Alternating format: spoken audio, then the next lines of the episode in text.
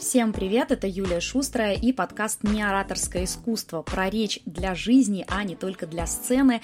И сейчас мы продолжаем цикл про конфликтологию. Это тоже моя специализация. Я работаю не только с техникой логикой речи, но еще с речевыми манипуляциями и самообороной.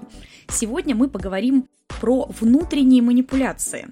Тема достаточно не исследованная, скажем так, точнее, наверное, неизвестная. Психологи о ней знают много, конфликтологи тоже, но когда мы говорим про манипуляции, мы же всегда представляем какого-то нехорошего человека, который почему-то пытается нами манипулировать.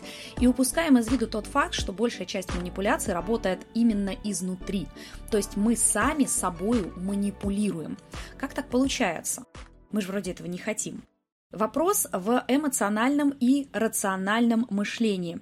У нас внутри есть как бы три личности. Это взрослый, ребенок и родитель. Кому интересно углубиться в тему, это транзактный анализ Эрика Берна. Книгу читать не очень советую, путано, сложно и на практике применимо мало именно сама книга. Но адаптация этой системы под конфликтологию уже очень крутая.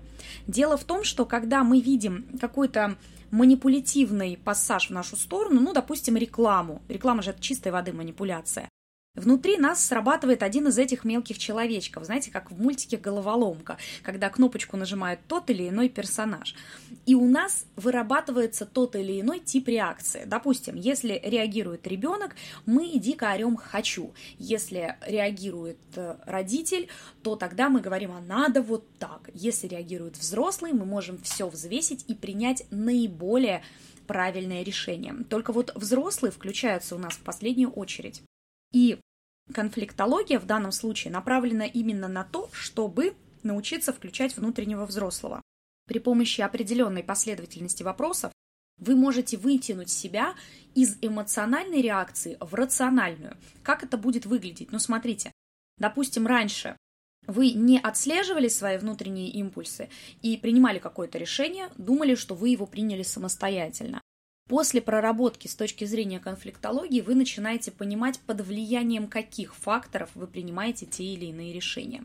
Для чего это вообще нужно? Ну, во-первых, сильно экономит деньги.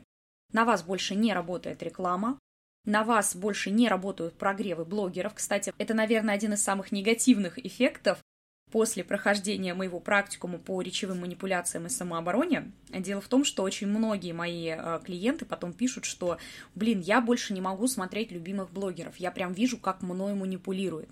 Потому что там где-то давят на жалость, где-то рассказывают какие-то вдохновляющие истории, и вы понимаете, как это на вас работает.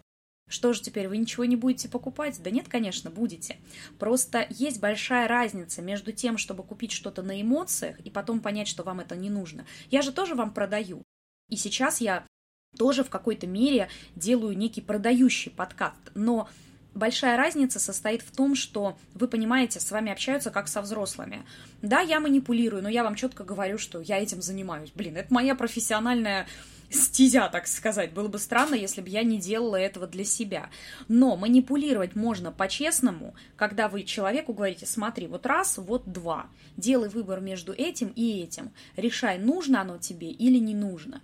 И совсем другая история, когда вам говорят, если ты не сделаешь вот этого, ты просрешь там всю свою жизнь. Да нет, конечно. Жили же вы как-то без этих знаний, вы и дальше можете без них жить. Но проблема в том, что какие-то навыки вашу жизнь реально качественно улучшают, вы начинаете осознавать больше, понимать больше, а какие-то навыки остаются вообще мертвыми.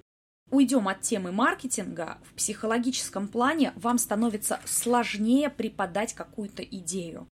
Вы всегда начинаете задавать себе вопрос, а почему мне это предложили, а мне это выгодно или нет? Вот, это самый главный вопрос взрослого, который после проработки конфликтологической у вас в голове возникает в любой ситуации.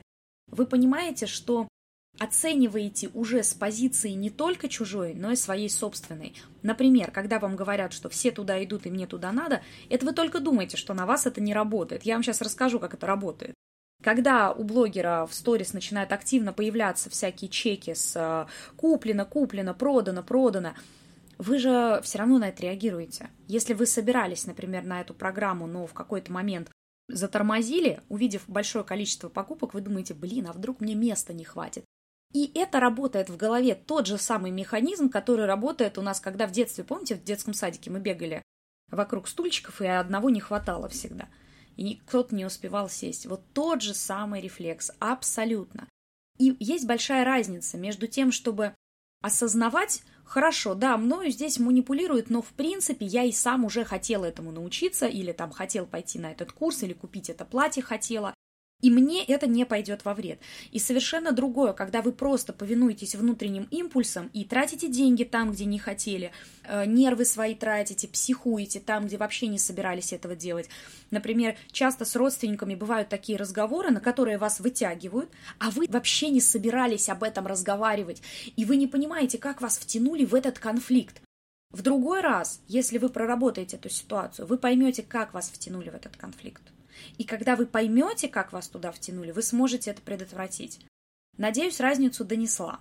Ну а теперь смотрите, если мы сейчас э, говорим в целом о системе конфликтологии и о том, как мы манипулируем сами собой, то давайте посмотрим. Большую часть жизни мы проводим либо в состоянии надо, либо в состоянии хочу.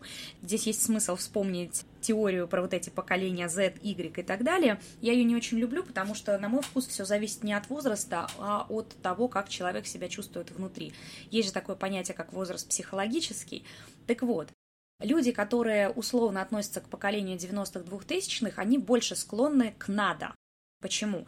Ну, потому что мы изначально росли в ситуации, когда чего-то не хватало, и тебе сразу внушали, что ты должен это все сам заработать и сам должен к этому стремиться. И поэтому наше надо, я лучше не посплю, но поработаю, я лучше там то-то не сделаю, но зато вот заработаю денег. А люди, которые росли уже после 2000-х годов относительно благополучной среде, у меня много двоюродных сестер, и я по ним смотрю, они исходят больше из «хочу». Я это хочу или я это не хочу. А ищем мы все всегда баланс между «хочу» и «надо».